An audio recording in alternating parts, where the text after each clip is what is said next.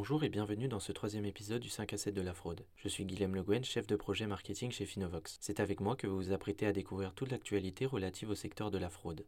Projet de loi, faits divers, événements en France mais également à l'international ou encore informations insolites, l'objectif de cette série est de vous partager de manière concise et régulière toutes les nouvelles informations pertinentes au sujet de la fraude. Au programme de ce nouvel épisode, projet de loi de financement 2024 vers un durcissement de la répression de la fraude fiscale, faux coursier, la méthode émergente, une affaire de sim swapping et une histoire de fraude au pass Navigo.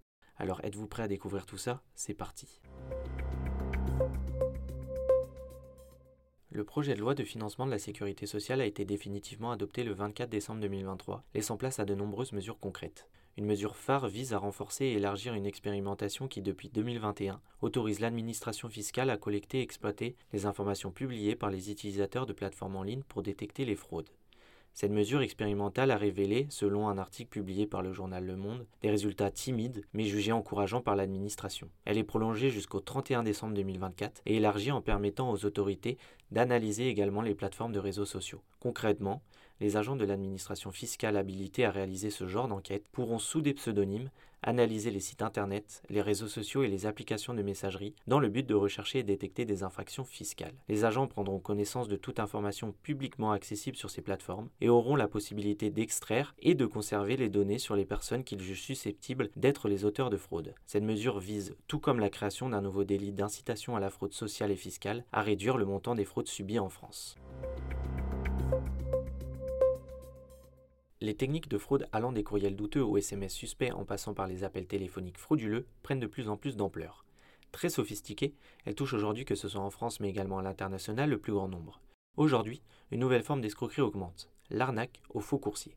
En 2023, rien qu'en Ile-de-France, les gendarmes en ont enregistré 150. Mais alors comment fonctionne cette arnaque? Les escrocs se servent de la technique du spoofing, une méthode visant à usurper le numéro de téléphone de la banque. Se faisant passer pour des membres du service antifraude, ils adoptent une approche persuasive en alertant les victimes d'activités frauduleuses présumées sur leur compte. Pour mettre fin à ces opérations illicites, ils proposent à la victime de remettre sa carte bancaire à un faux coursier, prétendument mandaté par les services de sécurité, sous prétexte de sécuriser les comptes. Plusieurs minutes après, le coursier se présente pour récupérer la carte, souvent glissée dans une enveloppe contenant également le code associé. Dès lors en sa possession, les escrocs peuvent effectuer tout ce qu'ils souhaitent en utilisant les fonds du compte de la victime à leur guise. Récemment, trois suspects âgés de 21 à 22 ans ont été mis en examen par le parquet de Créteil. Ciblant principalement les personnes âgées, ils utilisaient cette technique pour leur soutirer de l'argent, accumulant ainsi un total de plus de 40 000 euros. En tout, le préjudice de ce genre de cas représenterait 500 000 euros. Trois individus mis en examen par le parquet de Nanterre pour une affaire de SIM swapping. Le SIM swapping, terme qui décrit l'échange illicite de cartes SIM, est une technique employée par les fraudeurs pour s'emparer d'un numéro de téléphone portable et l'associer à un autre appareil mobile. Les individus contactent l'opérateur téléphonique en usurpant l'identité d'une personne grâce à des données facilement accessibles en ligne telles que la date de naissance, le lieu de naissance ou encore l'adresse de résidence. Une fois en contact avec l'opérateur, ces escrocs sollicitent l'envoi d'une nouvelle carte SIM, provoquant ainsi la désactivation de celle déjà en service dans le téléphone de la victime. Ainsi, tous les codes SMS cruciaux pour valider des paiements en ligne et modifier des mots de passe sont alors directement redirigés vers cette nouvelle carte SIM, écartant la victime de tout contrôle.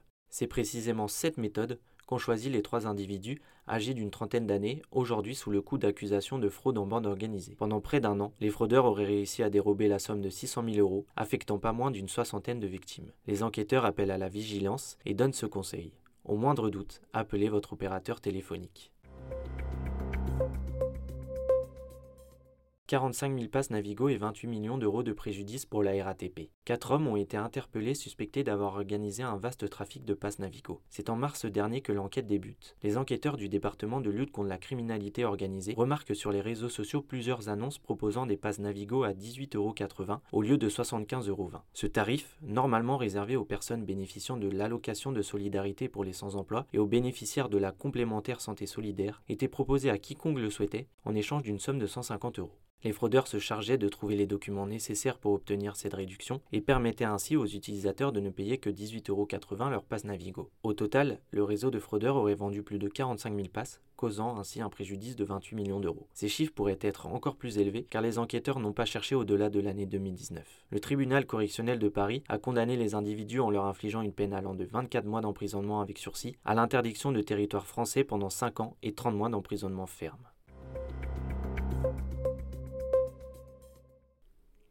C'est la fin de ce 5 à 7 de la fraude, merci de l'avoir écouté. Si cet épisode vous a plu, n'hésitez pas à lui mettre 5 étoiles sur votre plateforme d'écoute préférée. On se donne rendez-vous très bientôt pour un nouvel épisode de Chasseurs de fraude.